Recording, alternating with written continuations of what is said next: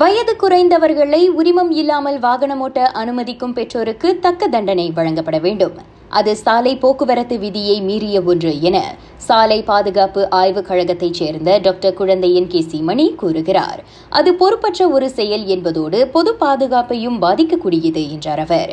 வயது குறைந்தவர்களை உட்படுத்திய விபத்தோ அதனால் உயிரிழப்போ ஏற்பட்டால் சம்பந்தப்பட்ட ஓட்டுநர்களின் பெற்றோர்கள்தான் சட்ட நடவடிக்கையை எதிர்கொள்ள வேண்டும் என்றார் அவர். பகடிவதை சம்பவங்கள் தொடர்பில் ஈராயிரத்து பதினாறாம் ஆண்டிலிருந்து மலேசிய மருத்துவ சங்கம் இதுவரை முப்பத்தாறு புகார்களை பெற்றுள்ளது. சுகாதார அமைச்சுடன் இணைந்து மேற்கொண்ட விசாரணையின் உதவியோடு அவற்றில் பெரும்பாலானவை தீர்க்கப்பட்டு விட்டதாக எம்எம்ஏ தெரிவித்தது. பயிற்சி மருத்துவர்களை உட்படுத்திய பகடிவதை சம்பவங்களால் அவர்கள் மட்டுமின்றி நாட்டின் ஒட்டுமொத்த மருத்துவத்துறையே பாதிக்கப்படும் என்பதால் இக்கலாச்சாரத்தை உடனடியாக களைய கே கே எம் அமைத்த பணிக்குழு சரியான நடவடிக்கையை மேற்கொள்ளும் என அச்சங்கம் நம்பிக்கை கொண்டுள்ளது.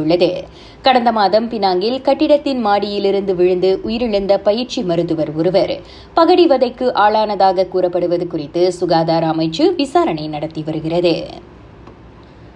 திருங்கானுமாரங்கில் குறுக்கோட்ட பயிற்சியில் ஈடுபட்டுக் கொண்டிருந்த இடைநிலை பள்ளியொன்றைச் சேர்ந்த மாணவர் உயிரிழந்துள்ளார்.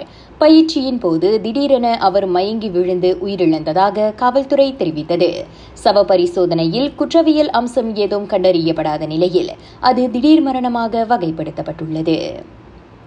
Perlis Kedah Perak Kelantan Terengganu Pahang Selangor Johor Sabah ஆகிய மாநிலங்களில் பெரும்பாலான இடங்களில் கனமழை எச்சரிக்கை விடுக்கப்பட்டுள்ளது அம்மாநிலங்களில் இன்றிரவு ஒன்பது மணி வரை இடிமின்னலுடன் கூடிய கனமழை பெய்யும் என வானிலை ஆய்வுத்துறை கணித்துள்ளது நாட்டில் தென்மேற்கு பருவமழை காலம் வரும் சனிக்கிழமை தொடங்கும் என எதிர்பார்க்கப்படுகிறது. இந்நிலை செப்டம்பர் வரை நீடிக்கும் என்பதால் அக்காலகட்டம் நெடுகிலும் காற்று குறைந்த ஈரப்பதம் மற்றும் நிலையான வளிமண்டலத்துடன் தென்மேற்கிலிருந்து தொடர்ந்து வீசும் என அத்துறை கூறியது. ராகா செய்திகளுக்காக நான் திவ்யா வேகன் ஜான். வணக்கம்.